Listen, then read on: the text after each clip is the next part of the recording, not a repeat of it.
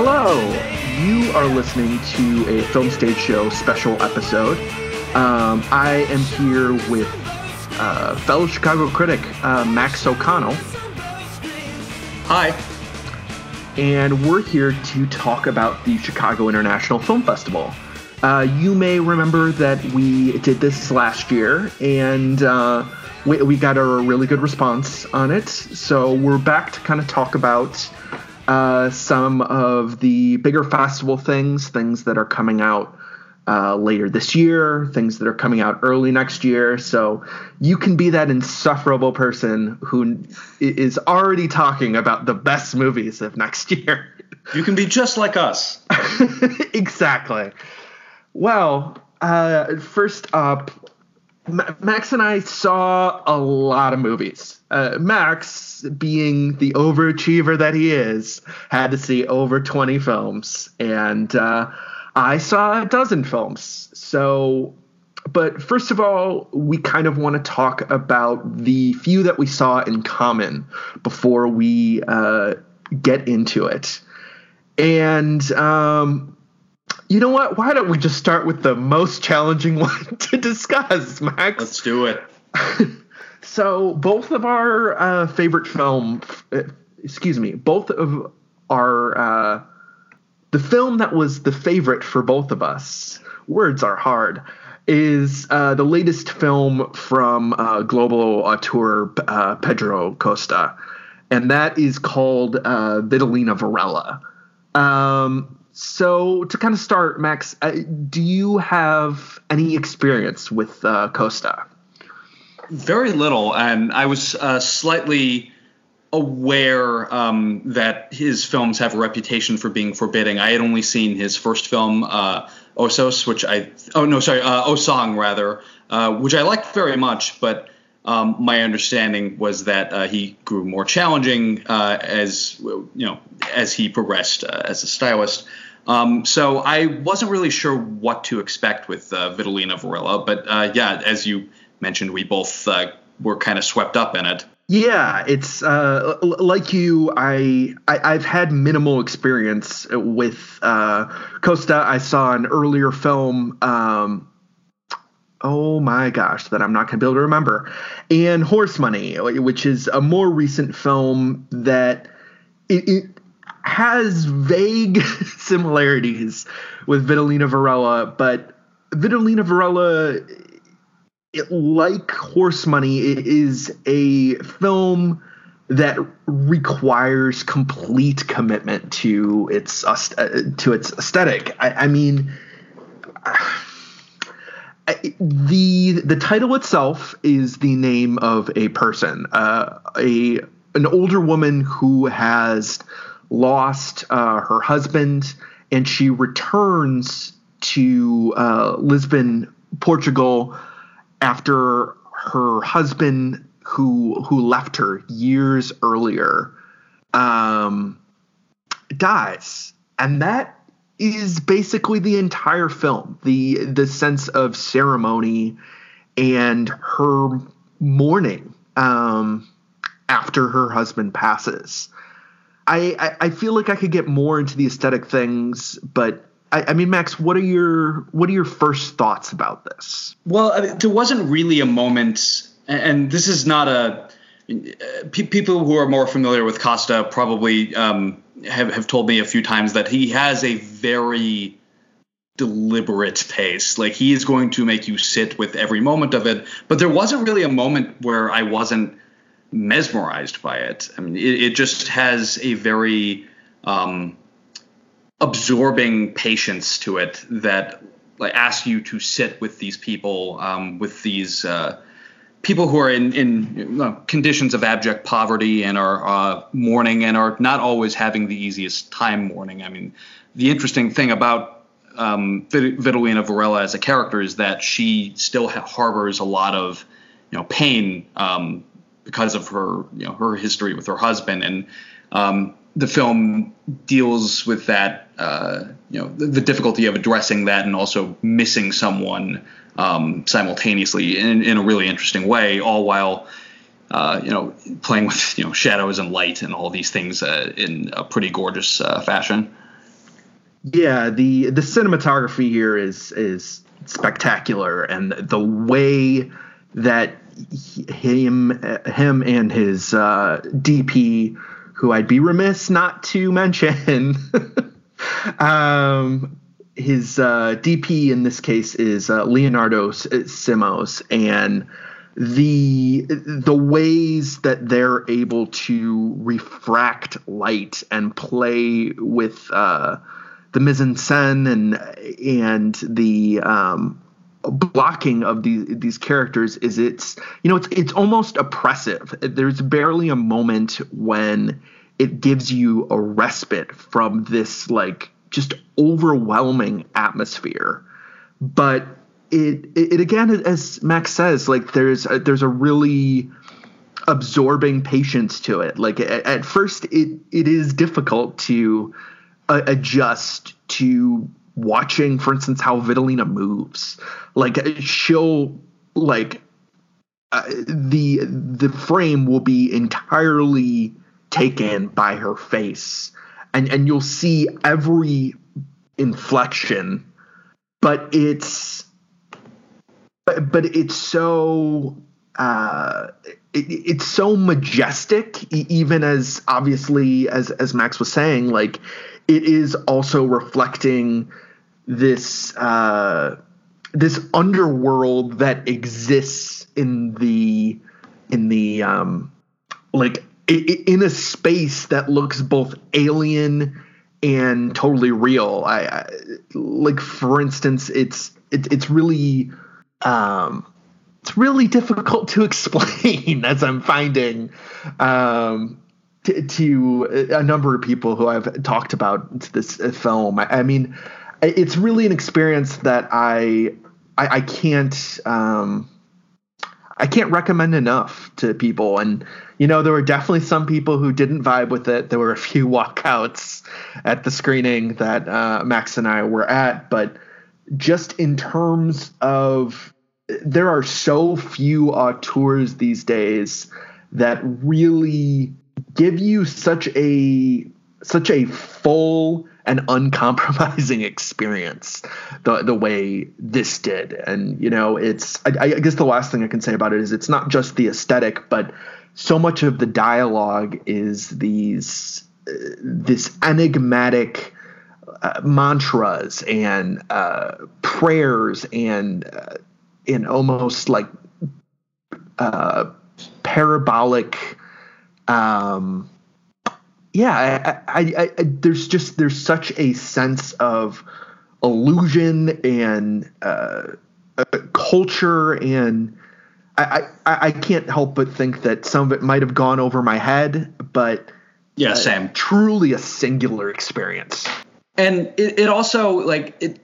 The people in it are, are such fascinating presences, but there's also like the just the non-presence of of the husband character like um I, we we talked i think briefly at this after the screening where you mentioned how much it captures just that feeling of of like knowing like someone like who was important like was there uh and like how they haven't completely moved on and they're still kind of dealing with feelings that they have about him um while like being aware that of his very recent absence yeah, it's it, it's definitely a film. I feel like Haunted is yes. a film that's thrown around a lot, and man, it is really really true here. And also in in an amazing uh, thing that you you found, Max. Apparently, uh, he this global auteur who's like known by you know many of the most highfalutin critics as you know one of the best filmmakers in the world was apparently very influenced by Insidious of all things in, in how stand. he framed this film. I, I, mean, on some level, you can see that. It, I, I, mean, yeah, it, there are no jump scares in this movie, but you know, that's not to say that demons aren't in this movie. Yeah. Uh, um, yeah, I, far be it from me to beat up on on like uh, uh, an author taking uh, pleasures and possible influence from um, a horror movie I don't like. I, I love horror movies, but um, yeah, uh, I I can't say I'm going to go back to Insidious and look for uh, the things that like ah yes, this is what Costa was drawing from. I I feel like to um, you know this is this is damning it with faint praise uh, or potentially yeah damning it with faint praise in the instance that uh, we also both saw uh, Oliver Laxe's uh, Fire Will Come, which I think after we were both spellbound by, but the only problem was it was overshadowed by Vitalina Varela literally the, the next night. But it's yeah. really it's it's really a, a wonderful film. Um, it, it's about a. Uh, I, I was about to describe it the log line and and I was like, is this a spoiler? and and no, it's it's not really a spoiler. It's about a arsonist who has been re- released from prison and uh, is accused of causing a, a new a, a, new fire, and um, it, it is really only for the first forty five minutes. It's really about this former uh, former arsonist and his mother and it's I, I, mean it is on some level a formal exercise but i was also just kind of taken with how textured of an experience it is and uh, the ways in which it, uh, it it finds ways of amplifying its own metaphor. Um and I, I and finally what I want to say is like it's you know at, at times it rec- rec- it reminded me of you know a Kelly Reichardt if she was less interested in process or uh, you know Uncle Boonmee's Joe and the way the like the landscapes are they're just constantly blanketed in this natural phenomena that still looks alien but the thing that honestly I'm coming back to over and over again is the lead uh, Arias Amador, who is so expressively plain. Like he tells more um, in his just kind of resting, weathered face than any expression. Like it, it's he like on some level he's a cipher, but he's also so mesmerizing to watch in a way that's not about like it being a puzzle, but in a way that you just feel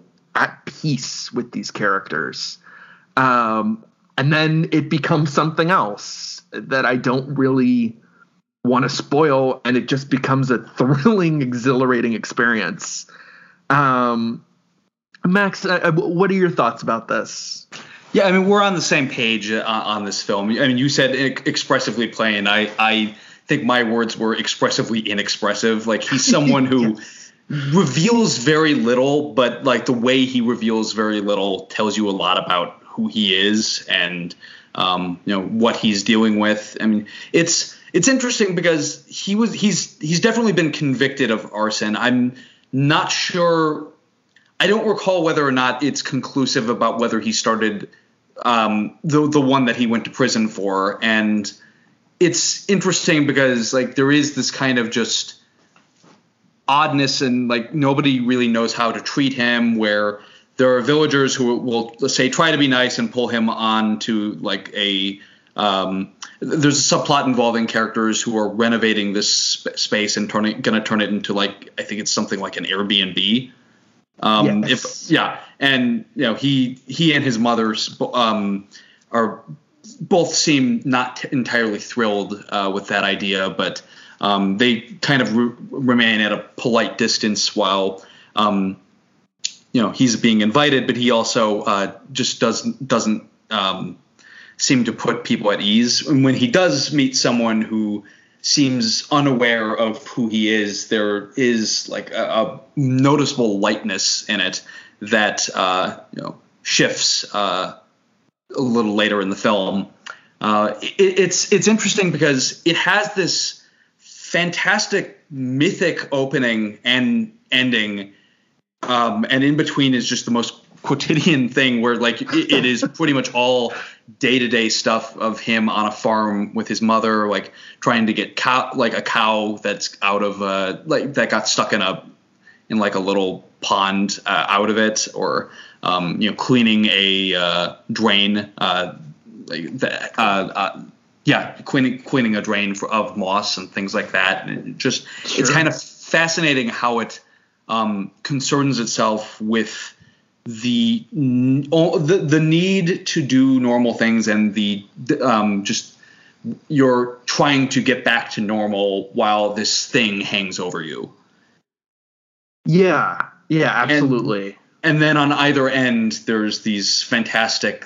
Um, we we don't want to talk too much about the ending, but I, I think the opening is worth talking about because it's uh, maybe sure. my favorite opening to any movie of this year, where you see this light going through um, these trees, and it's this very just unearthly glow, and it gradually becomes clear what the light is and what its relation uh, to the trees is, and it, it's kind of uh, both gorgeous and a little bit uh, horrifying to uh, witness. Um, and I don't know, it, it, just it's this very elemental opening that. Um, you, I mean, you talked about Apichatpong and uh, Reichardt and some of the things, and I, I do sure. see both of those. But I, I mentioned uh, like it made me think of uh, some of Werner Herzog's. Uh, work, yes, yes. Um, like specifically Aguirre and, and Fitzcarraldo. Yeah, th- there is definitely that sense of. I, I think what's interesting though about Fitzcarraldo, you know, Fitzcarraldo and Aguirre are, you know, they're also very much thematically about that effort. Yes. But this doesn't really have that effort. Like the mythicism seems like it would be happening without the camera being there. If, if right. that makes if that makes sense like it's very much about like this um, these grand events that are bookending this character's life, uh, which is otherwise rather rather plain. Yeah, and no, I, uh, you know that being that being interrupted is kind of the the central uh, thrust of I think the last well what happens uh, in the end, which is um, you know uh, like like I said about the, the opening, uh, both horrifying and kind of gorgeous to behold. Yes, yeah, it's it, it's yeah, it it really is a film that wants to leave you uh, short of breath, and, and, like it might not make. I, I found it very interesting. The last thing I want to say is that you know, on on some level, it complicates its own metaphor and the easiness of you know telling a story of an arsonist and you know uh, there's there's a very easy metaphor and it's it's not just the ambiguity but it, it's a sense of just um yeah it's it, it's the quotidian that you're talking about that uh that doesn't make it sentimental it doesn't you know it doesn't make that conflict uh central if that makes sense yeah it does um, I, I think another another film that we both saw. Uh, it's definitely one that snuck up on me. Is uh, is uh, a film that we both had heard a little bit about, uh, and it's uh, Damien Manivel's Isadora's Children. Um, do you want to give a synopsis for this one, Max? Sure. Um, so the film opens with a description of uh, Isadora Duncan, the uh, famed dancer, um, uh, and how she created a solo dance work called Mother, in which a mother uh, cradles her child in a moment of tenderness and let, then lets it go. And this was inspired by uh, Duncan losing her own uh, children in, I think it was an accident. Um, yeah, car crash. Yes, yeah, that's in right. The, in the Seine, yeah.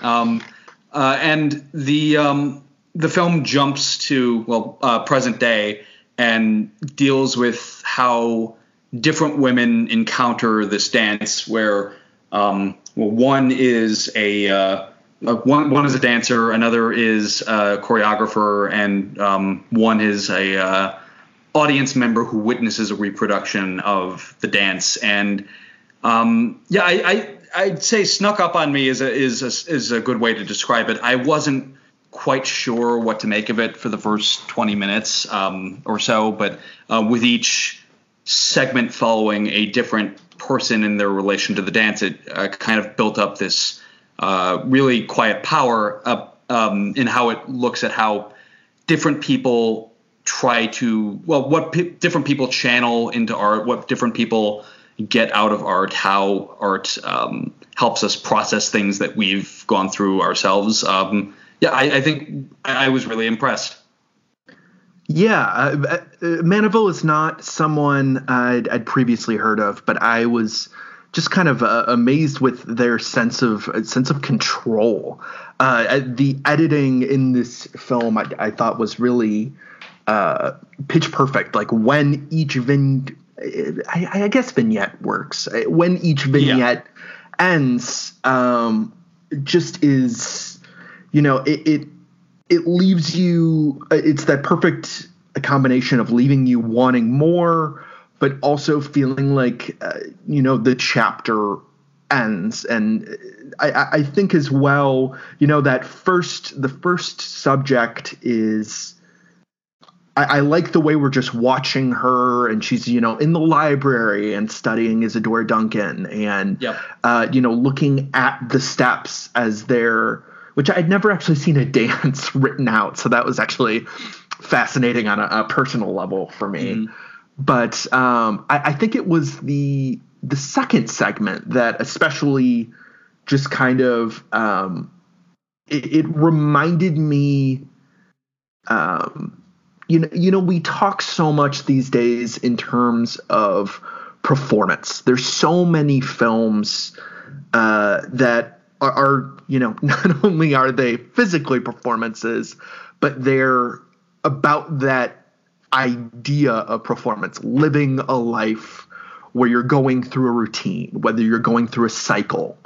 And I think having this detached but empathetic view of um, these subjects is just like it's it's just the it's the perfect way to to approach this in a way that feels you know at once again academic but also uh, there's there's a warmth to it and you know i i think that's really really difficult you get a lot of detached filmmakers these days you get a lot of warm filmmakers these days but you you rarely see someone pull that off without you know bringing attention to it.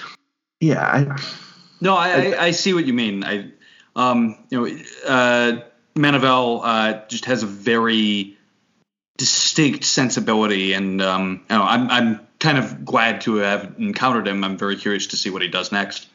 Yeah, it, it seems like he's been on the festival circuit for a bit. Um, I, I should uh, I should mention I I saw um, specifically uh, Elena Lazic, who I, I, think is a really uh, lovely writer. She interviewed him for Seventh Row, which is uh, the film stage show listeners might know Seventh Row as the uh, brainchild of Alex Heeney, who we've had on. Uh, who's at, this point a regular guest on the show. So, um, just wanted to mention them and uh, that lovely interview.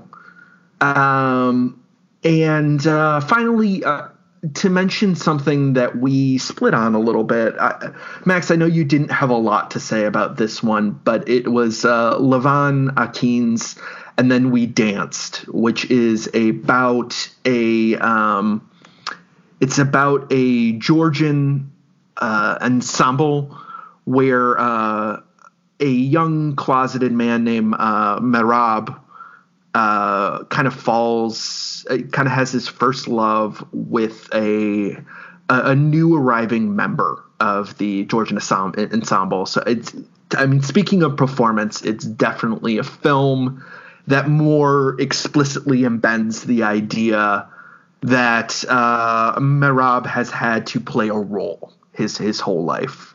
Um, I wasn't. I, I didn't think this was a great film by any stretch, but I I will say that I seem to be more taken. I, I, I really felt like the backdrop backdrop felt pretty uh, ingrained, and I, I thought the lead in expressing a certain blankness was like uh, you know uh, was was pretty good. Um, I I, th- I, thought the shape was far too familiar, but I, I think I'm probably also just disposed to uh, films about um, queer at first love. Like that, they're just something I generally take to, uh, specifically in the realm of uh, a performance or you know being someone that uh, you're not. Um, so I, I mean, Max, I, I would love to hear kind of your counterpoint a little bit. Uh, um, I, I, think it's well expressed. Um, you mentioned that the shape is a little familiar. Uh, that I think is ultimately what I seized on. Um, aside from the backdrop, I just there was nothing about this film that surprised me. There was nothing that really um, grabbed me. Um, I, I, just like I, I, don't have a lot to say uh, outside of like it just did not raise my pulse at all, except in the points where the part where the ABBA song showed up and the part where the Robyn song showed up. Okay, that, that's, it's, that's like, fair enough. It's I, I, think the um, the environment is the most interesting thing about it, and that really isn't enough to hang your hat on for me. Yeah, no, that's that's totally fair. Um, and now we're going to kind of get into uh, get into uh, our own uh, individual films. Max, the the two films that or, there's two films by uh, one director who you seem to be really fond of and uh, had quite a bit of hype coming in. I, I think they played originally at TIFF or, or Cannes. I'm not quite sure, but uh, what can you tell me about La Llorona and Tremors? Uh, well, uh, La Llorona and Tremors are both by uh, Guatemalan director Jayro Bustamante. Um, he previously had a film that I think got a f- fair amount of attention, Ixcanul, uh, that was back in 2015.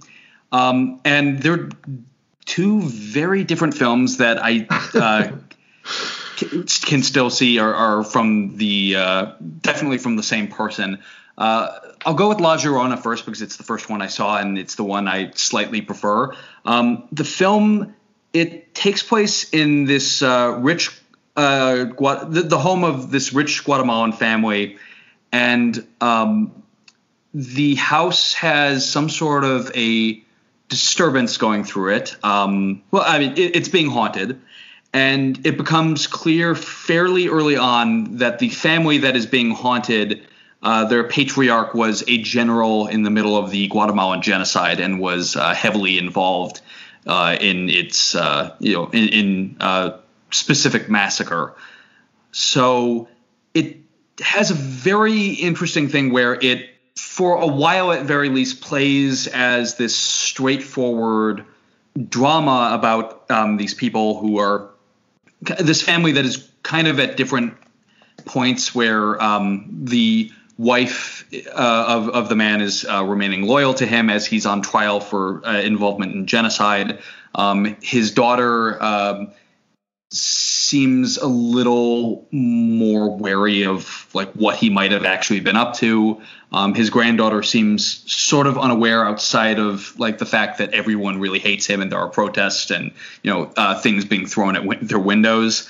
Um, and like and then suddenly a maid shows up who um, seems a little bit off and may have some sort of a connection to uh, the uh, uh, well, uh, the man's victims. And it does this really interesting thing where it makes you understand how reprehensible people justify themselves without uh, letting you, without like put, put, putting out of mind the uh, the harm they've caused. Because I mean, it introduces this guy um, as someone who is like infirm. He's very old. He's um, possibly dealing with dementia, and um, you know, he, and his wife is also you know uh, justifying like whatever he might have done is like you know they were communists, they were against our country, so on and so forth.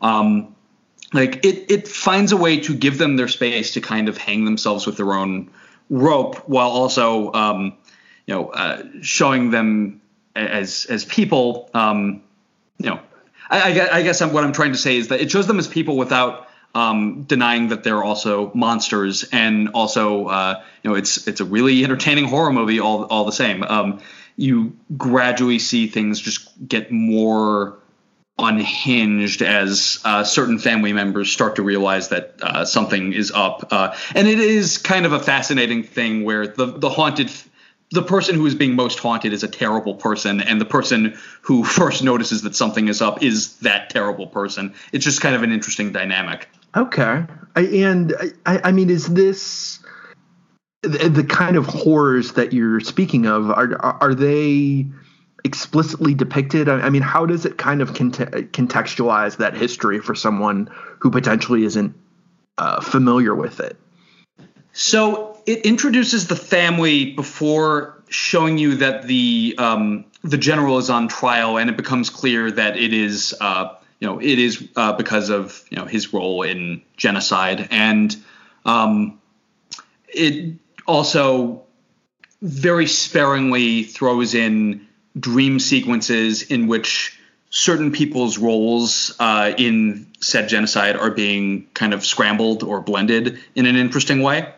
Oh, interesting. Yeah, it's uh, this is definitely one I, have heard a lot about uh, o- over the year uh, on the festival circuit, and yeah, it's it's it's very impressive nonetheless that he has two films uh, on the circuit. The the other one then is uh, Tremors, which, as I understand, as you were kind of explaining, is entirely different. is that correct? Yes. Um, I mean, certainly in in story. Um, it does similarly deal with um, you know uh, certain right wing elements in Guatemala, but in this case, it's um, it introduces a man who he arrives home and his family is having an intervention because they found out that he's a closeted uh, gay man, okay. and uh, it's you know it's his uh, his extended family, it's his wife, like they're all horrified, and um, he it, it shows him torn between his lover and uh, you know his feeling of duty to his family and his desire to be able to see his children because uh, his wife is uh, not allowing him to, to see them. Um, and it it becomes to some degree a drama about conversion therapy but in a way that doesn't feel exploitative. Um, in fact, I, I, the connecting the connective tissue between these two films, aside from again um, in Tremors, you uh, get to see these people kind of express themselves in a way that shows I, don't know shows them justifying how they think without um, uh, writing off how how damaging they are. But um, there's also just this very measured um, pace and and uh, style to it that uh, you know make, makes the breaks from reality in La Llorona or the um, I, I, don't want to give too much away, but there are certain um, elements that figure in in Tremors that uh, feel far uh, more impactful because that uh, the, the rest of the film is is so uh, measured. So is it is it kind of more of a thriller? Is it a chamber drama? Like uh, uh, no, tr- chamber, a little chamber drama. Sorry, chamber drama is is a better way to describe trem- tremors. Yeah.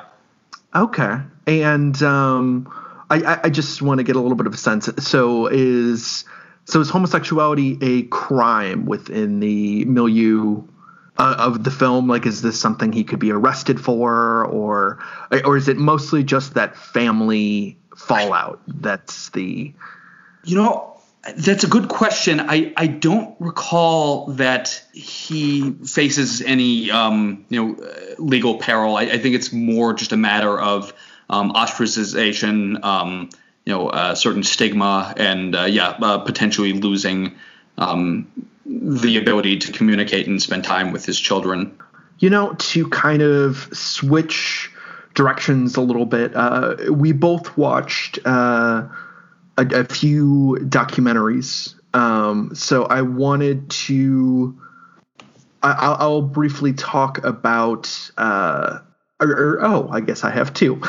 um, so the two documentaries that I, I managed to see over the festival was uh, one was called uh, Seahorse, and it certainly has a um, it has an immediately grabbing uh, log line. It's about a uh, transgender man who um, decides that he wants to conceive a child. And um, what I what what I like about this this film is, you know, it it, it's kind of constantly uh, wrestling with all of these things that the that the subject doesn't know. Uh, his name's Freddie McConnell, and um, he's kind of constantly figuring out how much more difficult uh, pregnancy is than uh, than he thought it was going to be. Um, so uh, there's there's a really fascinating allegorical thing in the sense that you know this is a trans man who you know has struggled uh, with being placed in the wrong gender for so much of their life, and yet now has to come completely in contact with a an action that uh, completely you know nullifies their their own gender. Um, and, and, and I I, I kind of love that you know not only does it have those interesting bits about you know a, about what the logistics are for a trans man to conceive. Not and not in a, a leering way but really in um, a, a, very grounded uh, personal way. I, I, mean, there are numerous scenes where you're just seeing um, him try to, uh, you know, take pregnancy tests or uh, trying to get uh, hormones and, or excuse me, yes, to get yes to get hormones um, in in a way to be able to birth a child and.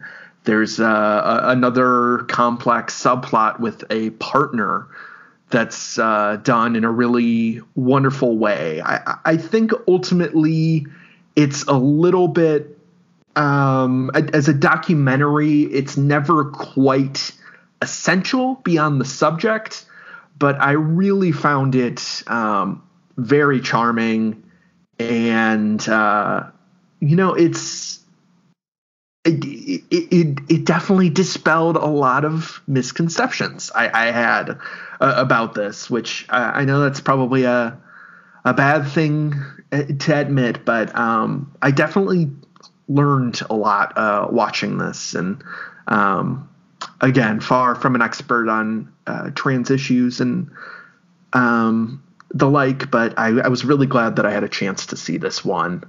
Um, Max, did you heard anything about this one or?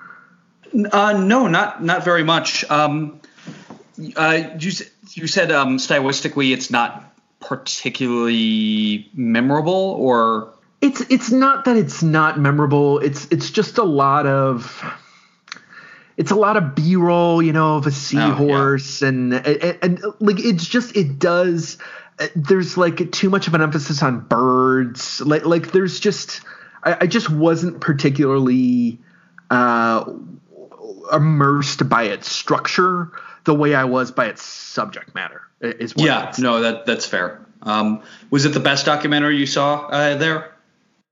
Um, you know, no. I I think the other one, which I will say had uh, the most walkouts of any film I saw at the festival, fantastic, was was a film called Present Perfect which is entirely curated live stream footage from a uh, a Chinese live stream site. Um, it, it's called it's called uh, Douyu.com, and it's a it's a Chinese live streaming site where uh, where people literally do anything. It's not just you know it's not Twitch. It's not really YouTube. Like it's not viral things. It's it's way more mundane, and it focuses like it's in some way just a survey of all of these ways that people want to be watched, but it focuses in particular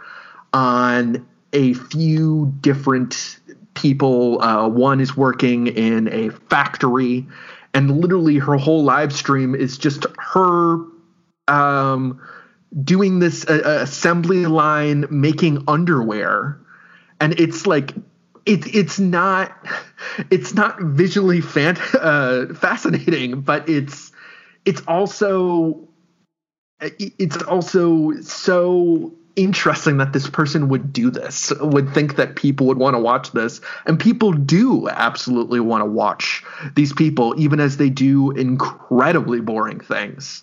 Uh, there's another there's another man who continually dances, so that's a little bit more like you know the YouTube stars that we expect.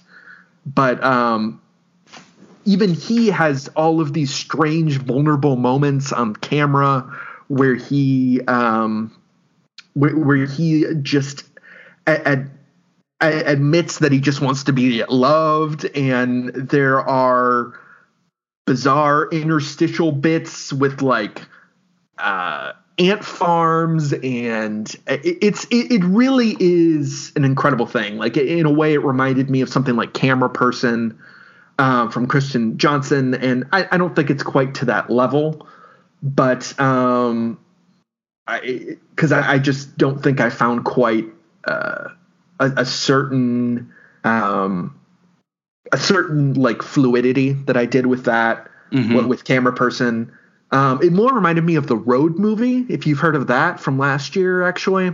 I remember hearing about it. Yes. Yeah, like that was um, dash cam footage in Russia. it's all yeah, okay, dash yeah. cam footage. Yeah, so so in a sense, there is it, it is a lot of just watching people talk and the strangeness of, of hearing that. And, and, as you can guess, a lot of people uh, didn't necessarily want to watch that. but I, I, I truly found it fascinating, and I found the ways that it um, it plays in particular with like people with disabilities, and uh, it it, it walks this line between exploitation and um, empathy in a, in a way that I think is risky, but but really ultimately works. Um, even as it's just kind of a, it's, it's really just a scramble of a film. But uh, yeah, it's it's pretty interesting. Uh, how about you, Max? Uh, what are the documentaries that you uh, checked out? Well, the highlight for me was Patricio Guzman's uh, "The Cordillera of Dreams."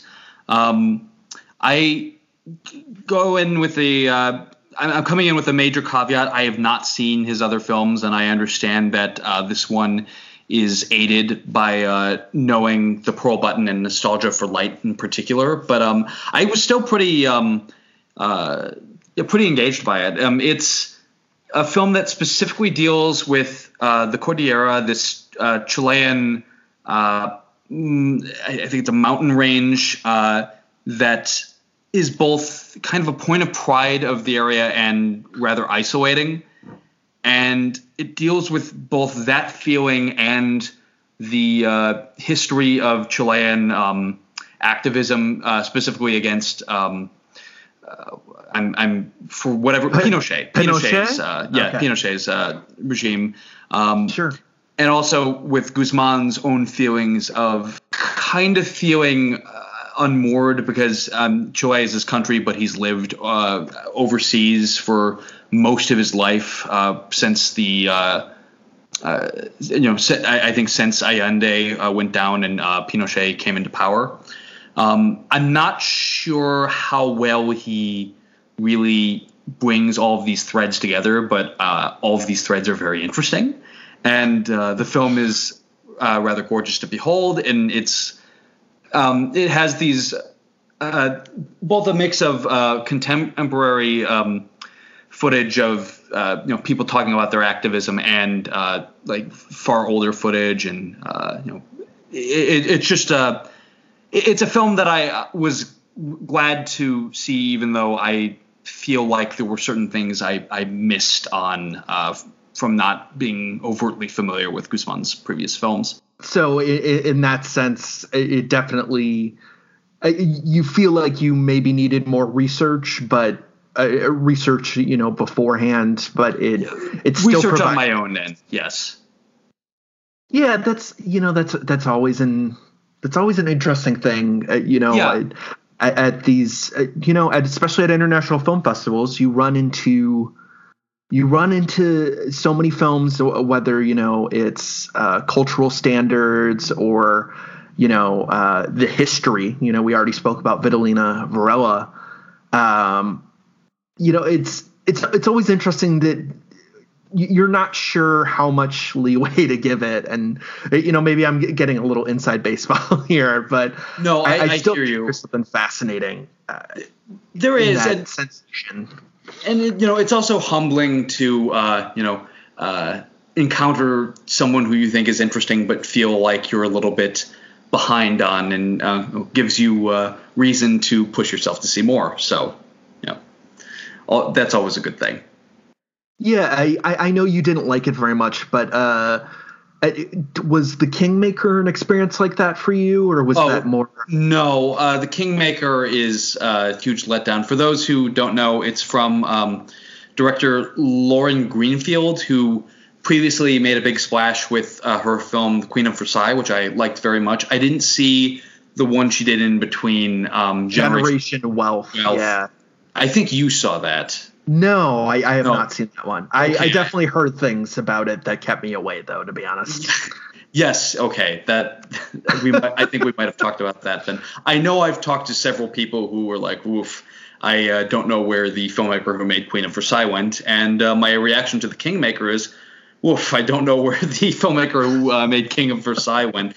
Um, I, look, it's uh, for those who don't know, it's about the career of Imelda Marcos, who was the former first lady of the Philippine, uh, Philippines, rather, um, whose husband uh, became this uh, well this uh, dictatorial figure, and it covers both her past and her pr- present in, in the 2016 election, trying to get her son uh, to the uh, vice presidential position in the election that uh, instead brought uh, Rodrigo Duterte into power. Um, it's it gets great access to uh, Marcos and a lot of the people around her, but I'm not sure that it really probes very deeply. I mean, the the great thing about the Queen of Versailles is that it deals with people who seem just completely um, un- incapable of stopping themselves and completely unable to like realize when they look and sound absurd um, when they've got this obscene wealth and are still digging their own holes. Um, the Kingmaker, I, I don't know. I, I, it feels like someone who's still kind of managing things a little close to the chest. And while the film certainly does get into the uh, you know grim memory of her uh, husband's reign, uh, one of the more interesting uh, tributaries it goes down is uh, dealing with this zoo that uh, was constructed essentially uh, entirely for the Marcos family's ego that uh, pushed poor people out of their homes and uh, since then has gone to waste and all the animals are in terrible condition. Um, it, Yikes! That yes, no, that is probably the uh, the section that best gets kind of encapsulates the harm um, and the like needless um, you know the needless extravagance of the uh, of the family. But i think on the whole the film jumps around a little too much and eventually becomes just a little bit too much of a, a wiki doc about uh, philippine political history. And then uh, I mean, eventually a fly on the wall uh, depiction of, of an election, but you know, it, it just seems a little too unfocused. And um, you know uh, shallow to really draw a lot of blood. In regards to the access, do you get a sense that uh, she pulled some punches in in order to keep that access? It's hard to say. Um, it, it's possible. It's also just possible that she didn't ask the right questions. Um, you know, it, it's I, I am never quite sh- uh, sure and uh, don't like to Guess exactly. Yeah, exactly at what went wrong. But um, whatever it is, I, I think the film is a big blown opportunity. Oh, that's too bad. I, how was the hypnotist then?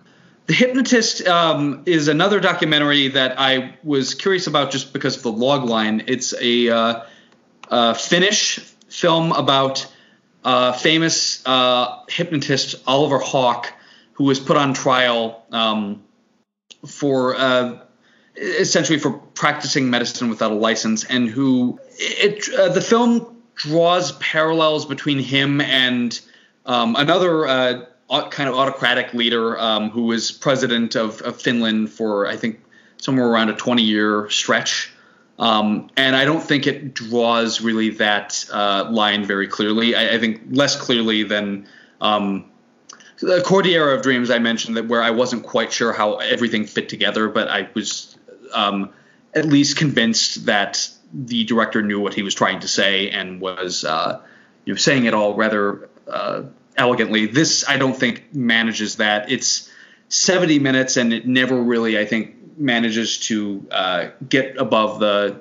Huh, isn't that odd? Um, Oh, okay. Yeah, it, it also it blends reality and fiction in a way that I don't think necessarily makes it more interesting. I think it's trying to pull off something similar to what did you see uh, Bart Layton's The Imposter? I did, yes. I think it's trying to on a not quite as grand a scale. I think it's trying to do something similar like uh, similar to that with with regards to misdirection and um, you know I, I was never particularly engaged with said mid- misdirection, so that's uh, kind of a you know uh, kind of a neither here nor there uh, thing for it. Like it doesn't matter whether you're doing this. Uh, uh, yeah, no, it, it, it's just it's very slight, and I don't think it really manages to pull um, uh, wha- whatever message it's trying to get at uh, out. Well, I, I, I had a few like that. I, I mean, moving on from uh, the docs, the one, you know, I, I literally picked this one based on the title, and it's called Jesus Shows You the Way to the Highway. And, you know, you hear that title, and, and you're, you're saying, I, I'm going to see that, whatever it is. And the whatever it is is a, a pretty unsuccessful hybrid of, of stop motion uh, kung fu films, uh, VR or like retro futuristic uh, tech thrillers. Um, it, sounds cool as hell. it really does, but it, it it just kind of is is a lot of randomness thrown at the wall, uh, and it doesn't really ever find um, a, a coherence for me. I I, I think. I, I think it's interesting, you know, as it plays on. Um, yeah, so Jesus shows you the way to the highway. Uh, the log line is CIA agents Palmer and Gagano are tasked with the mission of destroying a computer virus, a computer virus called the Soviet Union. They enter the system using VR, but the mission turns into a trap. So it, it starts as this interesting kind of uh, conspiracy thriller, but very quickly it just start of uh, it, it starts kind of becoming non sequitur after non sequitur before it just kind of ends in just kind of this. Uh, uh, it, it just kind of limps to the finish line, I, honestly. So I, I wish I liked this one more. And there's some really strange bits in it. It's it's from uh, Miguel Llansó, and I, I think I'll probably keep him as a name to keep on my radar, just because this is so strange that I'd I'd be curious what he does next but um, I really this film really didn't work for me, and I, even at like 83 minutes, I was pretty uh, antsy.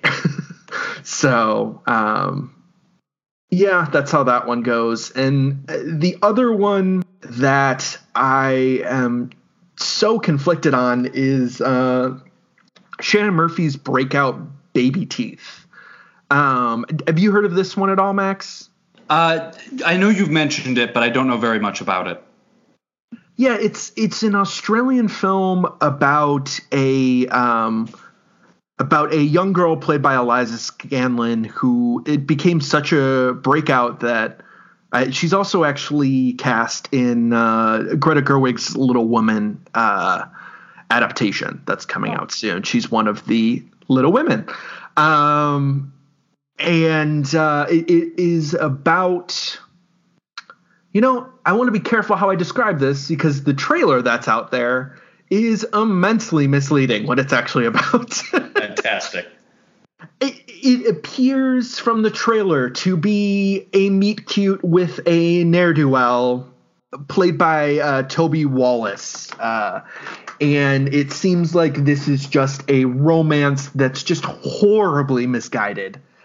But it's not really about that. It's more about coping with the possibility that time is, is short and that you have to live every moment. And oh God, I'm so close to YOLO right now. But um, Ben Mendelsohn and Essie Davis are the the mother and father, and they're they're excellent. They uh, have such a such a sense of um, desperation to them. And you know ben mendelsohn has played desperation but it's it's rarely this like quiet and controlled. And this family is just uh, in a tailspin but it's a tailspin where from the outside everything looks fine. And um, I don't say want to say that much more about the plot, but what I'll say is the humor really didn't work for me. Um, it, it's kind of a edgy, oddball quality. It's not really quirky because it's it's a lot of gallows humor. It, reminded me of I don't know if you've seen the show. It reminds me of a less successful End of the Fucking World. Did you ever see that, Max? No, no, never saw it. It's it's a it's a pretty good uh, British series that kind of uh, gained some acclaim um, here, and that. I, I mean that show is about like literally the premise is a uh, a boy starts following a girl because he wants to murder her.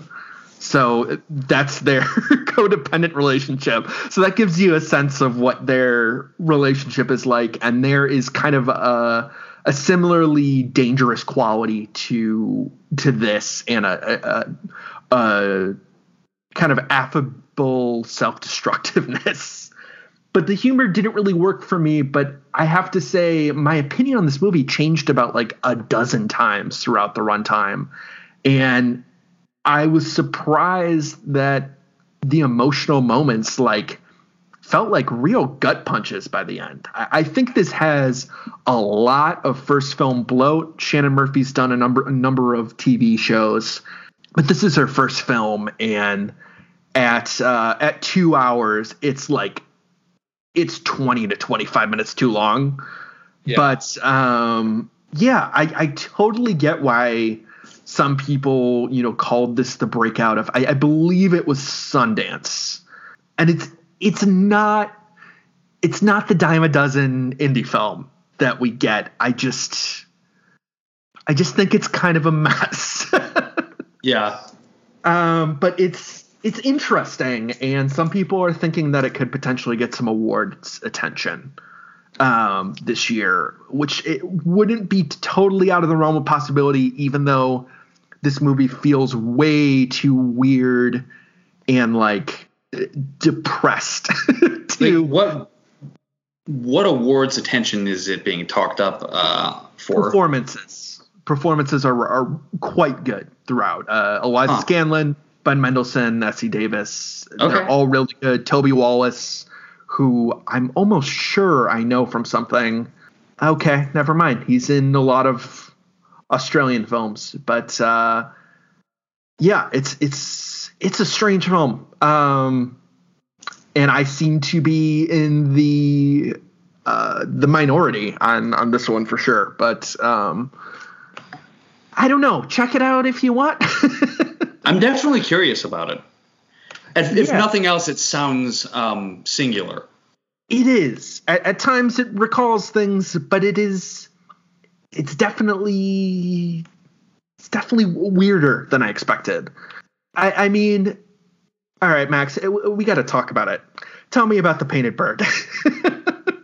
Oh, the most cheerful thing I saw. Um, yes. Uh, okay, so the Painted Bird is a almost three-hour film.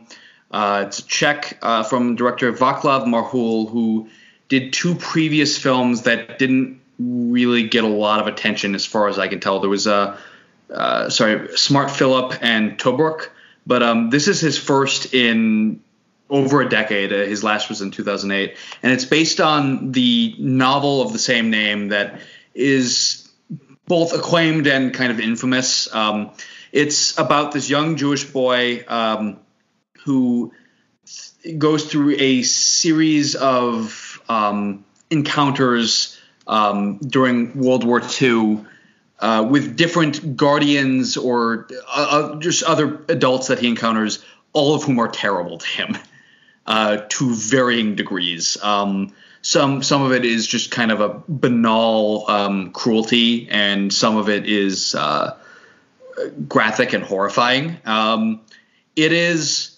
very skillfully made. Um, it at many points seems to be trying to deliberately recall um, a lot of like great uh, European uh, films of of you know the say the 60s through the 80s. Like co- people have uh, mentioned Come and See um, Sure. and uh, Ivan's Childhood. Um, it is, yeah. The thing about it is that while I was very impressed by it, like by the style, by the kind of gorgeous choreography of the shots of the um, just spectacular black and white um, uh, 35 millimeter photography. It's just um, very laborious. Like it is very self serious in its presentation and in just the litany of miseries visited upon this kid and everyone he encounters. Like it just gets to a point where, like, you can kind of feel the work um, that's being done to to horrify you. I can't remember who it was, but someone um, described it like as like if the the Chaos Reigns Fox um, uh, directed a film uh, from the, from uh, I think it was Matt Metzapola. Um, it it's just I, I just felt a film that was straining to be a great film, like a capital G great film, in a way that Sure. got in the way of it really affecting me in any way. Um, and I ultimately like I my exact words were it yearns and strains to be a great film in a way that made me feel unclean. and bizarrely, I didn't hate it. Like I sort of respect the talent um, on display there, but I could sort. I sat there feeling both. I can see why many people love this, and I can see why many people despise this, just beyond it being kind of hard to take. Do you think it has anything to say? Um, not especially. I, I- think it, you know, its view of uh, it's a child's eye view of war and like the humanity's basic basest instincts are not necessarily new, and um, you know the kid is. The, the the kid that they cast is fairly expressive, but he's primarily an avatar of human suffering as conceived. So, uh, you know, I, I, I did not I have not read the book, which um, I've mentioned some people really love and find rather affecting, and some people find just the number of things that this kid goes through just to be a lot to take. And it's worth bringing up that um, the book was presented at least at some point by its author, who is also the author of Being There, uh, which was turned into the uh, Hal Ashby movie Wait. with Peter Sellers. Wait, what? Yeah. uh, I didn't know that. I didn't know that at all. yeah, um, Han, I'm, I'm, I'll, let me bring up his name uh, Sure. real quick. Uh, yeah, Jersey a uh, Jerzy Kosinski, Polish American novelist. Um, yeah, his two biggest known things are The Painted Bird and Being There. Um, Also, he has a, uh, an, a he sometimes acted. He has a brief appearance in, or no, a supporting character in Warren Beatty's Reds. Uh, okay. Um, anyway, so uh, it, the the book was presented at one point as being uh, a memoir, uh, and w- it was later found that uh, it was not. It was based on a handful of different accounts, and that he didn't really give credit to the people um, he spoke to. There were also like some. Uh, there, there, there's some talk that at least some of it was uh, drawn from Roman Polanski's experiences rather than Kosinski's own, because it turns out he actually re- uh, lived with a very kind family, uh, uh, you know, that protected him uh, during the Holocaust. Which you know, great, but kind of gets in the way of the story you're telling here uh, when it's presented as a memoir, anyway. Wait, that's okay. Those. I, I'm kind of speechless. Those are some truly bizarre little factoids that you just mentioned. I Okay. Um, yeah, there's also um, there's also some talk that Kosinski may not have written the novel himself, but I'm not I'm I don't know how much I want to get into that controversy because I don't know how much I personally know about it. So it's like some some James Frey shit, just a little bit. It's just a very yeah strange case where like there's nothing that happens in the film that is beyond belief, but there's so much that happens in the film to this this kid and after a certain point it does start to feel like it's straining to upset um, and yeah. that is you know equal to greatness like it's not like it's not like it's an edge lord film or anything but it is okay. you know rather self-serious um, in you know its presentation of misery um, also with a very bizarre cast um, i we, we were talking about it and um, but before either of us saw it, and uh, you weren't able to catch it. But the no. thing that sold me on I had to see this is that the cast includes Stellan Skarsgård, Harvey Keitel, Barry Pepper, Udo Kier, and Julian Sands, all in as various people that the kid meets along the way, um, and they're also all dubbed uh, into a kind of non-specific Slavic language. Mm-hmm. Um, uh, the uh, Marhoul has said that it's because he didn't want to cast any specific uh, nationality as being uh, debased or res- solely responsible. Um, I, I, actually think that choice works, and I think bizarrely the choice to cast all of these actors works, even if it is firstly a little jarring to see Udo Kier hear a voice that probably isn't him coming out, and then to see Harvey Keitel and hear a voice that is definitely not Harvey Keitel uh, coming out. Um, I don't know. They're, they see they fit in the milieu uh, better than one might expect. Um, so it, and I think specifically for Keitel, um, it kind of plays into his. He plays a priest who is um, seemingly the only person who has ever been kind to this kid in his life. Uh, so of course something is going to go terribly wrong. Um, oh my! Not not exactly what you think, but um, it it kind of plays with Keitel's history of playing characters who are caught in the middle of a, a, certain moral decision and you know the difficulty that they sometimes have making the right one, sometimes not even knowing that they're making the wrong one. Um, it plays into that well. Um, just wish I found a lot of the film around uh, these appearances uh, more, I don't know, more rewarding. Sure. I, I, and I, I have to ask: Is he actually dabbing? Does he dab in the movie? No, I, I have no idea what. For those who are puzzled by uh, Michael's question about uh, is there dabbing in the Holocaust movie, I think that should be the episode title. Yeah. um, the uh, the header image on uh, the Painted Birds Letterboxd page and an image that's been going around a bit is of the main kid dabbing. I, it has to just be an onset photo because I swear I do not remember that image. I think I would have. this uh, incongruous thing in the middle of this just soul churning uh, film, three hour like parade of, of, of pain. And uh, so th- this this next one I want to ask about is probably a little less controversial, but is it was still got a lot of festival talk. Uh, it, it's from kind of a uh, a usual suspect of the fest- festival circuit, uh, Quentin Dupieux, uh, who previously did Rubber and Reality and a bunch of films that people either love or extremely hate.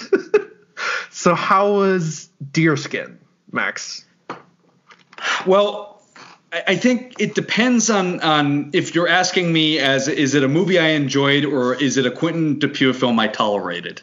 Um, because uh, respect to anyone who finds something in his films. I I saw Rubber, I saw part of Wrong, and kind of decided this guy has nothing that isn't going to infuriate me. Um, just I, I, I found everything about him self-conscious and um, I don't know, just a kind of Dadaism that I, I find not even terribly confrontational. Just I, I don't know. Uh, he's he's always struck me as very shallow.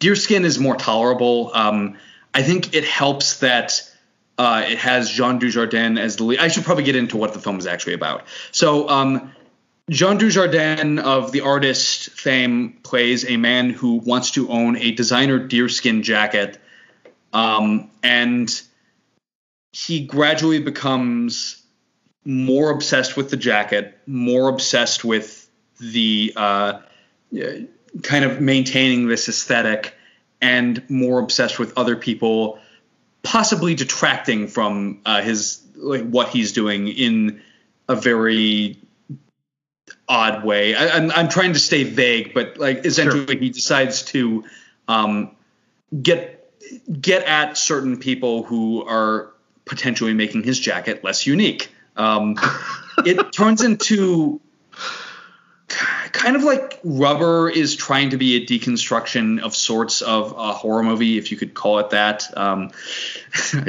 he said with disdain. Um, Deerskin, I think, is trying to do a similar thing, sort of with horror, or with crime. Um, I'm not sure I find it terribly interesting on its own. I, I still find it very slight. I still find it um, its weirdness uh, to be I don't know, uh, mostly surface level. Um, but I don't know. It, it, it, benefits from having Dujardin in the lead role. He is quite funny in it because um, you know he's he's he has this ability to play an absurd thing very straight. Like I'm not a big Hazanavicius fan, um, but uh, the the OSS films are I think among his more tolerable efforts because mm. it's Dujardin um, doing the, the, almost the Leslie Nielsen thing of playing absurd comedy with a completely straight face, and he's able to do this in Deerskin. Unfortunately, um, you know, I think everyone else around him plays it straight to the point of kind of dullness, and I don't know. The the, the film itself is. I don't know. Short is, is is the kind way to put it. Um, it's very short. Sure. How, how is uh, Adele Haenel, who, has been uh, she's been a highlight in a, in a lot of things these days and uh, did didn't really make an impression on me um, and i think it's mostly how she's being directed. Okay. Uh, she she's i think asked to play it almost a little too plain. Okay and i, think he, there was a genre film that you did like more which is one I, have heard a decent amount in uh, the midnight section at tiff which is uh, the vast of night Yes, uh, I did like Vast of Night with uh, reservations. So it's a directorial debut by Andrew Patterson, um, and it's set in the 50s uh, in the small town, uh, and the two central characters are both, in various ways, obsessed with the radio and uh, how people communicate. One is this kind of teen broadcaster um, talking about the big basket. Uh, yeah, I think it's the big basketball game, and uh, the other is a is working as a switchboard operator, and they notice some strange phenomena uh, happening uh, with the radio waves that they try to kind of suss out exactly what's going on and communicate with um, the public at large. Um, as it becomes increasingly clear that it uh, you know, has, you know, it's something not of this earth. Mm. And it's very relaxed. Like I don't know. It, it, it it's very uh, tuned to kind of small town rhythms and um, how everything is rather laid back until uh, you know the biggest thing ever is happening. So is and it Amblin esque? I feel like it is. Mm, I don't know. Maybe trying to get at that, but it also uh, very self-consciously, uh, a little too self-consciously patterns okay. itself after like the Twilight Zone and the Outer Limits, um, right. because there's this framing device involving television that I don't think is particularly successful. Um, it mostly just feels like a throwback for throwback safe, uh, self reflexivity for self reflexivity's sake. And if there's a qualm I have about the film is that it does feel a little too much like an extended Twilight Zone episode where it just kind of it, it has an ending that probably would have worked great on on television, and in this case is just a little too um, cute. Yeah, cute and a little too pat. Um, but okay. you know, the the actual unfolding of of, of this is uh, you know rather fascinating. Um, like it, you'll never see. Well, I, I don't want to say you'll never see, but you know, it's a film that makes kind of running across town to get a a bit of information to another person fascinating. Yeah. Um, and the two young actors who I don't think I've seen in very much before, Sierra McCormick and Jake Horowitz, they're both very good. Okay. So does this um, I, I guess they like, were in Land of the Lost and Ramona and Beezus. yeah, that, that's what she was in. Uh, neither of which I think I've I, have i have seen. I'm aware uh, Land of the Lost does not have the best reputation among uh, Will, Will Ferrell's filmography. Sure. Um, but yeah, no, it, it's one. I'm curious to see what Patterson does next. I think this is an yeah, it's an Amazon release, so um, it'll be curious to see if this catches on with people. Yeah, I, I you know I've I, have heard a few people actually. Uh, one of our listeners reached out to us saying that uh, they were they were pretty impressed with it, and uh, especially as like uh, twi- specifically Twilight Zone yes. uh, super fans, they they liked it especially in that context. Um, yeah, I, I am definitely curious about that one. And, and it's good to know. I mean, if it's an Amazon original, it probably won't play in any theaters, but it will be on Prime. I mean, they're uh, a ah. little bit better of at getting things into theaters than you know Netflix, I suppose. But you know, not everything. that's everything. True. That's true. I, am I'm, I'm just uh, messing around, obviously. um, no, no, of course. Um, yeah, I I, I saw. I, I, feel like I should probably transition that. I, I saw my uh, my own genre films, um, and from two different countries and two vastly different approaches. So the one um, that I I think is less known is uh, it's it's called Just Six Point Five, and it's uh, from Iranian director Saeed uh, Roustayi and um, I get the sense that it, it was probably a uh, a bigger film in in uh, its home country of Iran. Um, I, I, looked up Saeed uh, Roustayi, and though my uh, Western ass hasn't heard of his other films, I I, I, get the sense that he's pretty popular. Um, he he does actually have uh, Peyman Maadi, who uh, American audiences might know from A Separation and About Elly, the two oh yes yes Hadi films, and he's also uh, in um, he's the father in The Night of, which some people may know him from as well. Mm-hmm. Um, and it is. Uh, uh, Peyman Maadi plays uh, Samad, who is a cop in Iran, and they're going after a drug kingpin uh, uh, named uh, Nasser uh, Khakzad, and uh, he's played by Navid Mohammed Mohammed Zada. I really want to mention these people because they're excellent, but I'm so sorry for butchering them uh, to any of our Iranian listeners. But uh, either way, yeah, I was I was very impressed with this. Um, so it is it, it is essentially a police procedural. Um, but what I like about it is it, it's about two hours and 15 minutes, and more than an hour of it is just devoted to uh, to uh, Samad's character trying to get uh, Nasser to confess. So it, it's really kind of a in-depth look into the Iranian justice system, and from certain angles, it certainly looks pretty sadistic. Like the cops are absolute bullies, and um, there were a number of scenes that reminded me of, you know, I have to make a Wire reference, obviously, of the uh, the scene in the Wire where he makes him write a uh, where he makes um, a uh, where uh, McNulty makes another character write a letter to the family of a uh, of, of a uh, person who he was responsible for, or he wasn't specifically responsible for, but who died. Uh, I, I, don't know if you're talking know the scene I'm talking about at all, Max. Have you seen The Wire? I feel like at some point we've talked about it, but I can't. Uh, yes, yes, I have. Um, I, I, think I remember the scene. Yeah. But either either way, like these cops very much strong arm uh, Nasser into you know, trying to tell who he knows, and it's it, it's definitely a more high budget film than I've seen from uh, Iran.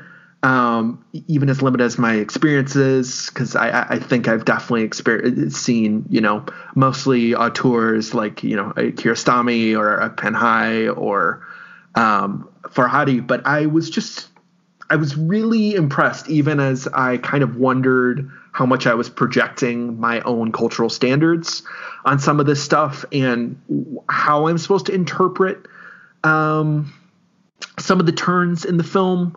Uh, there's a certain bittersweetness to how the criminal proceedings are depicted. There's definitely a few moments that strain too hard for emotion, like seeing characters like cry, you know, in a way that just feels like a little bit too on the nose and and feeling like they're performing for the camera. But I, again, I, I think when this gets into the nitty gritty of just the justice system and the bizarre thing, like at one point, uh, Nasser like convinces another judge that the the cop is um, on the take and like it, it, the Iranian system is portrayed as such that everyone needs evidence but everyone can also accuse anyone else. And it's it's really thrilling to watch uh, it, it, might be like a tad bit too long um, and uh, circuitous but um, again yeah I, I really hope um, this gets some kind of release from. Uh, I, the last I heard, I, I, think it's still shopping for a distributor. Uh, but I yeah, that was I what I was going to ask. Yeah, it's uh, but it's um, it's it's quite good, uh, and it, it's really good to see uh, Peyman Maadi again because I I mean I I really adore about Elly and a separation, and it's it's nice to see him in a different register, and you know, barking orders at cops and stuff. So yeah, he's, he's a great actor. Fun. Oh yeah, no, he's he's excellent, and and so is uh, Navid, who plays uh, Nasser. Like he's got a great, um, I, I, he's very convincing in kind of his realization of how much trouble he's in, um, and and watching him kind of go through those without it feeling like uh, like machinations is just uh, again very mesmerizing to watch. And the the other uh, film is um, the Chinese film uh, The Wild Goose Lake, which is from uh, Yinan Diao, who did uh, Thin Thin Ice, Thick Coal. That's not what it is. Black, Black Coal, Thin Ice. Yes, thank you, Max. Black Coal, Thin Ice and Wild Goose Lake is, in every respect to the word, an upgrade. I, I, I wasn't I wasn't wild about Black Coal Thin Ice, though I, I appreciated its deliberate pace. Um, but Wild Goose Lake is a uh, it's very much a um, it's very much a look at the Chinese underworld through this um, through this main character who accidentally kills a cop and then is on the run, and uh, that leads to a manhunt for him where every cop across the city and plenty of his former uh, compatriots are now after him for a bounty. And um, it, it, very much has the texture of a noir in, the sense that it's um, it, it's very elliptical. A, a, lot of it is fascinating in in how much um, happens in making something not happen. like it's a very simple plan that he's trying to do. Uh, that he's early on he decides he's going to turn himself in, and that is so much more difficult than you would imagine.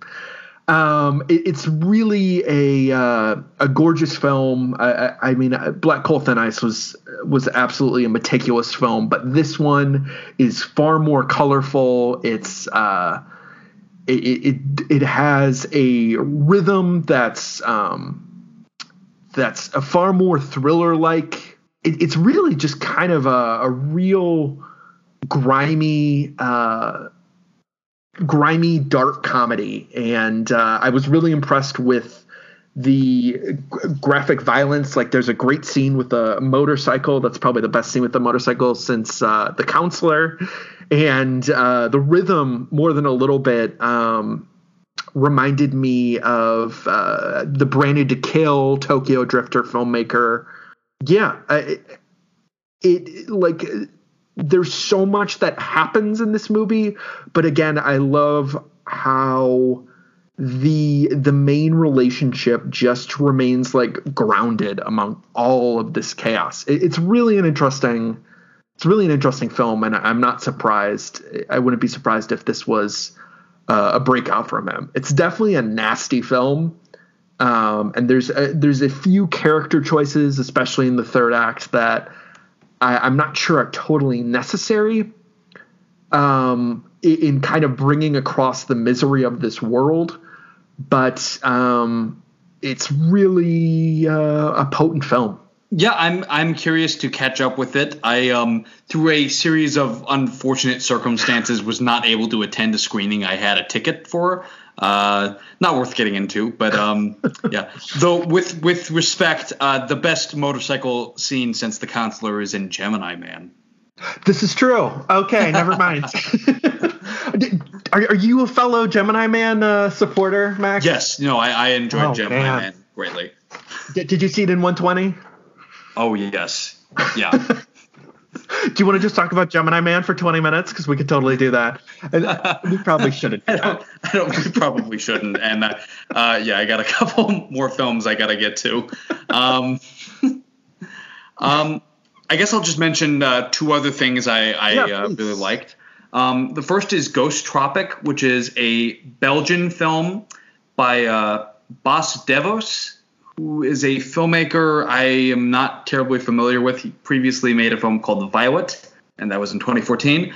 Um, this film follows this um, this older uh, Muslim woman living in Belgium who falls asleep on the last subway train and uh, wakes up at the end of the line, and she has to make her way home on foot.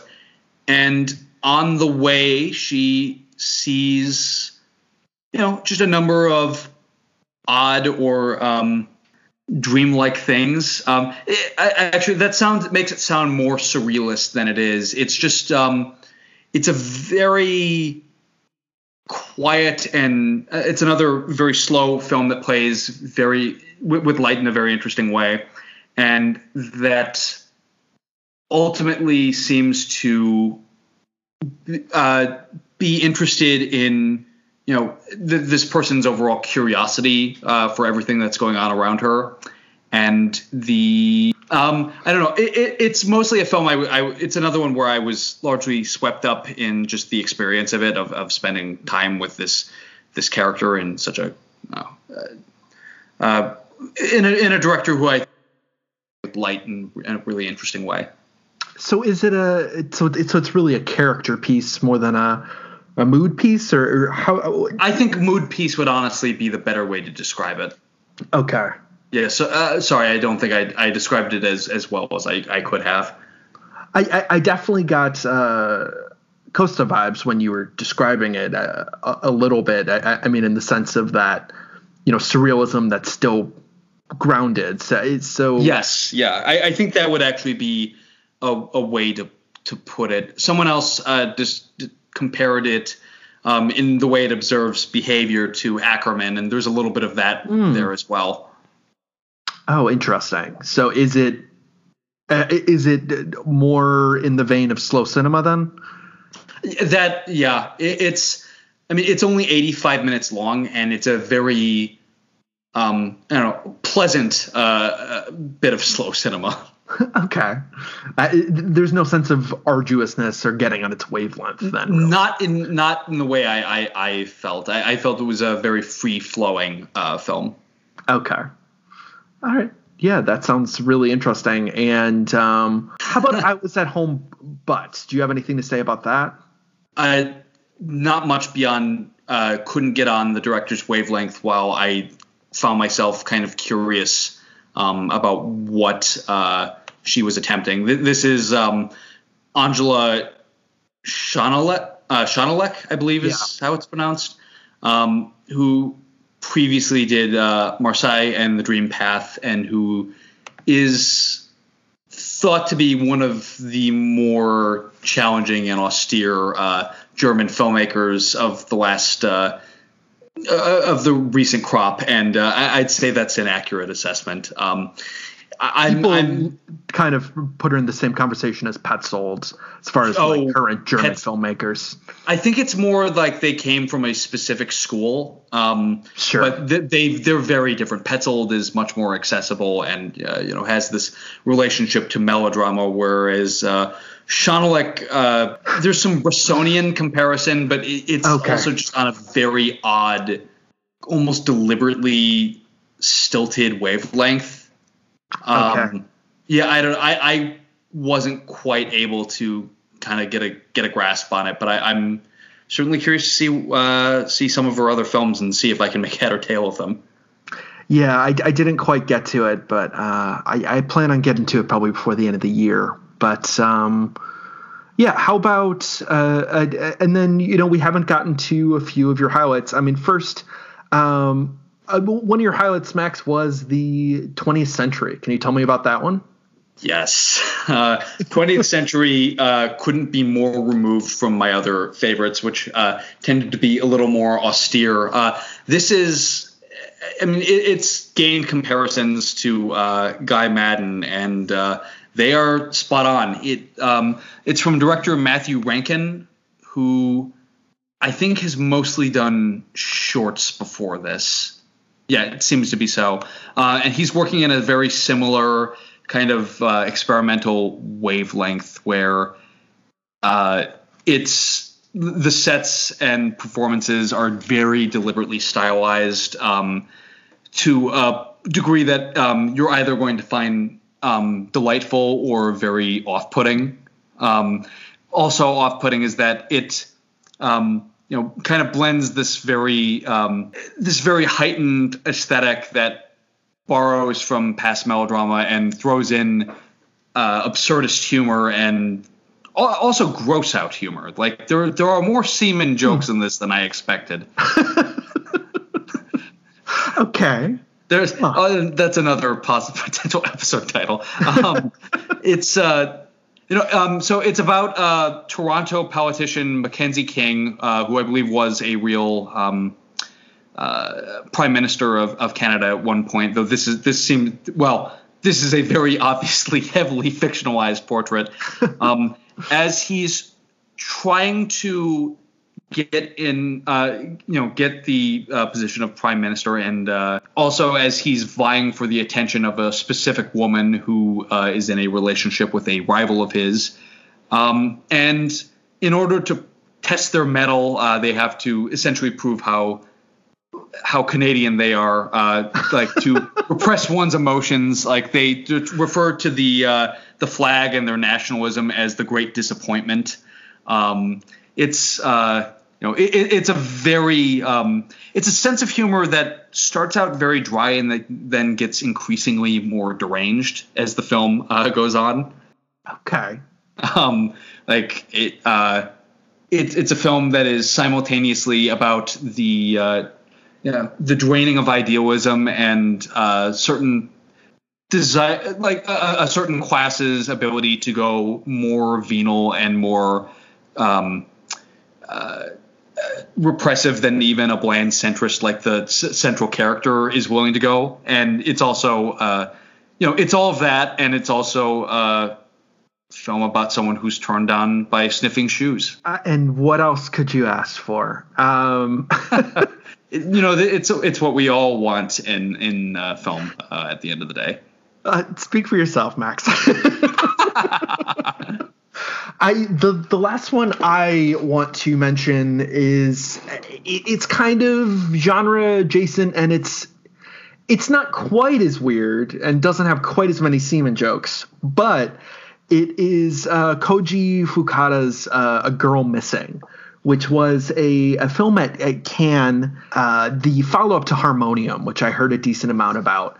And it's about a woman, uh, Ichiko, who's a, a caregiver to or, or to this uh, the Oishis, which is a um, a family who she gets very close to. She gets she's taking care of the the um, the grandmother um, who is kind of on her deathbed and um, but she's become very close to the mother um, and specifically the two daughters one who is older and one who is younger and uh, the younger daughter gets kidnapped in the first 15 minutes and she's returned and uh, we find out that the kidnapper is Ichiko's nephew.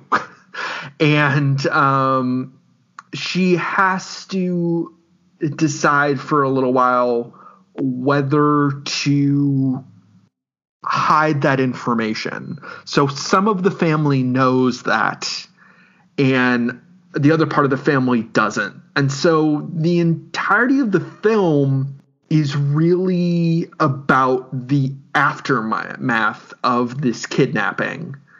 Um, like the kidnapping happens completely off screen. It happens with a character we meet once. It there's no real motive. so it's it's unlike most kidnapping films you see. Uh, so so then Ichiko, it's just kind of a domino effect. What what happens to her life? Like you know, her job is now in danger, and there are secrets that come out about the nephew, and uh, there is a and the daughter kind of has the older daughter has an infatuation with her and she's also there's also dual timelines that aren't revealed until about an hour in that you're seeing dual timelines.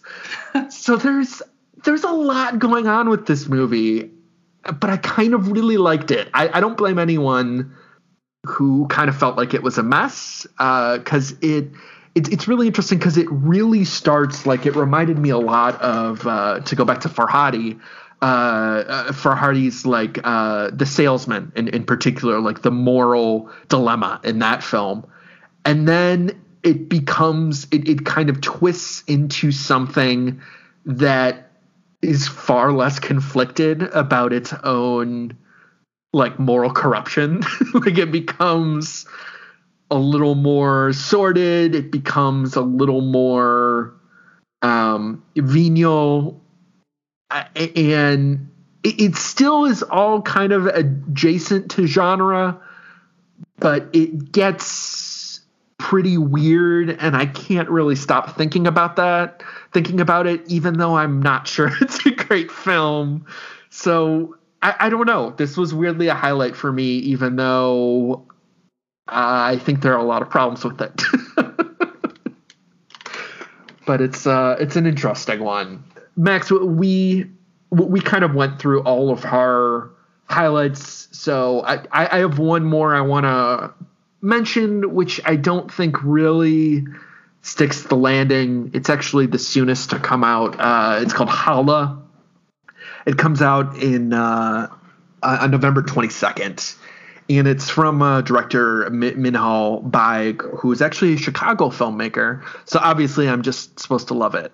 But um, it, it actually stars uh, Geraldine uh, Viswanathan, who um, she's actually kind of the breakout from last year's Blockers, and uh, Jack Kilmer as kind of her first love, who is Val Kilmer's son, and um, I, I, think I think I remember first seeing him in uh, uh, Palo Alto. I, am not sure where.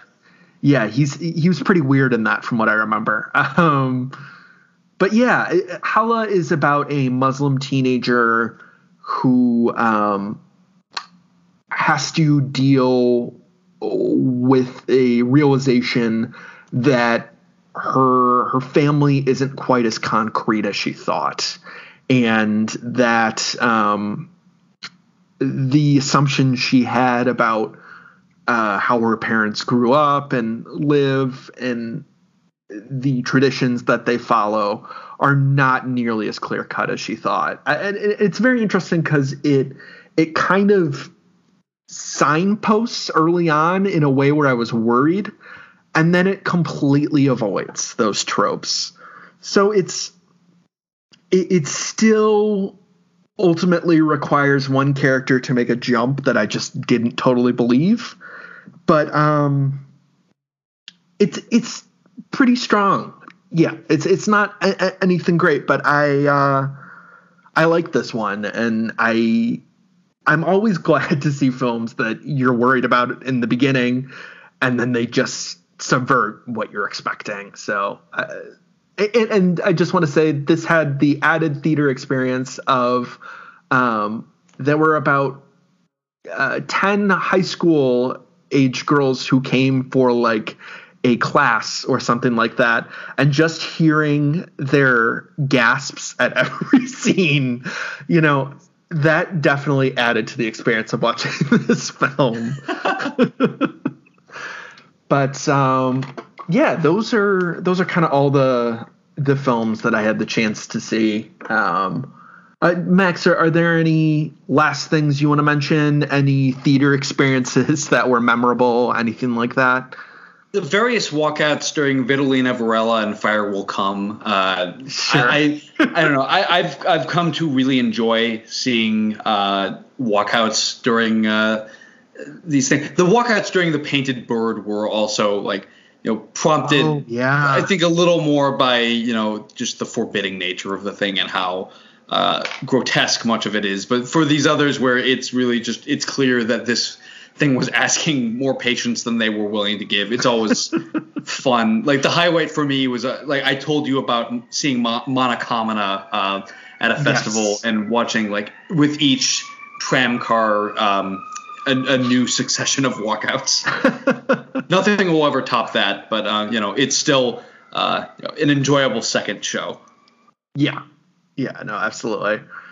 Yeah, uh, uh, listeners to the Film Stage Show will know that I seem to have the worst luck in history with uh, with theater experiences, but you know that's that's beside the point. I, am trying to think if I have any uh, final th- thoughts. Um, yeah, this is the second time we've done this podcast now, and you know, for as long as I'm in Chicago, I'm gonna I'm gonna conditionally commit to doing this. Ditto. um, but yeah, it, it, it seemed like a, a really interesting lineup this year. Um, uh, you if you're in Chicago, you may notice we skipped some of the bigger films, but honestly, some of them are coming out within two months, so it just didn't make much sense to see Ford versus Ferrari a month early. or yeah, or The Irishman, or you know, Sure. uh, Knives Out, or Jojo Rabbit. Uh, though that one, I think I'll end up being like if I see it, it'll be at gunpoint. So, um, Uh, Max, do you want to come on our Jojo Rabbit episode? oh my, um, yeah. Yeah, I don't know how to. Yeah, sorry. Uh, Jojo Rabbit just brought the podcast to a standstill. um, so I'll just I'll get ready to end this thing. Uh, so Max, um, these days, where can we find you? You can find me on Twitter at Max B O'Connell. Uh, that's M A X B O C O N N E L L. Uh, you can also find my writing uh, sometimes at the film stage, also at uh, RogerEbert.com, uh, where I tend to write about actors. Yeah, your last one was about uh, the Joker himself, wasn't it? Spe- specifically about Joaquin Phoenix, yes. Yes, the Joker. That that's what we said. Max, I, I I said we were going to talk about the Joker, so I I couldn't finish this. I was without- already on your Joker episode. it was a long episode. I think we got everything we needed It to say about that one. Oh man, Joker, Joker, Joker. Uh, anyways, you can find me on Twitter. That's Nido. Uh, you know, I am writing about the Jason Momoa Apple TV series uh, See. So um, I'll have to ask you about that. Uh, I've definitely started watching that. Um, yeah, uh, you can see thoughts on that later this week on uh, the spool. So uh, I think that's gonna do it for us. Thank you so much for listening and hearing us talk about a lot of movies. I think I think together Max and I saw something like 30 movies, which is crazy, but uh, you know, there were only 100 left that we didn't see, but that's okay. Uh, we'll, we'll go for 60 next year, obviously. Um, so thank you again for listening. thank you again for listening, and uh, go watch a movie. Bye bye. Thanks for having me.